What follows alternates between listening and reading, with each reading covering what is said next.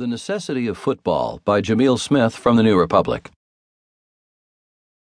One of my earliest assignments as an associate producer at NFL Films, the cinematic and myth making arm of professional football, was to splice together montages of the best plays, catches, bloopers, and hits from the week's games, and synchronize them to the stirring orchestral themes for which the league's film house is renowned.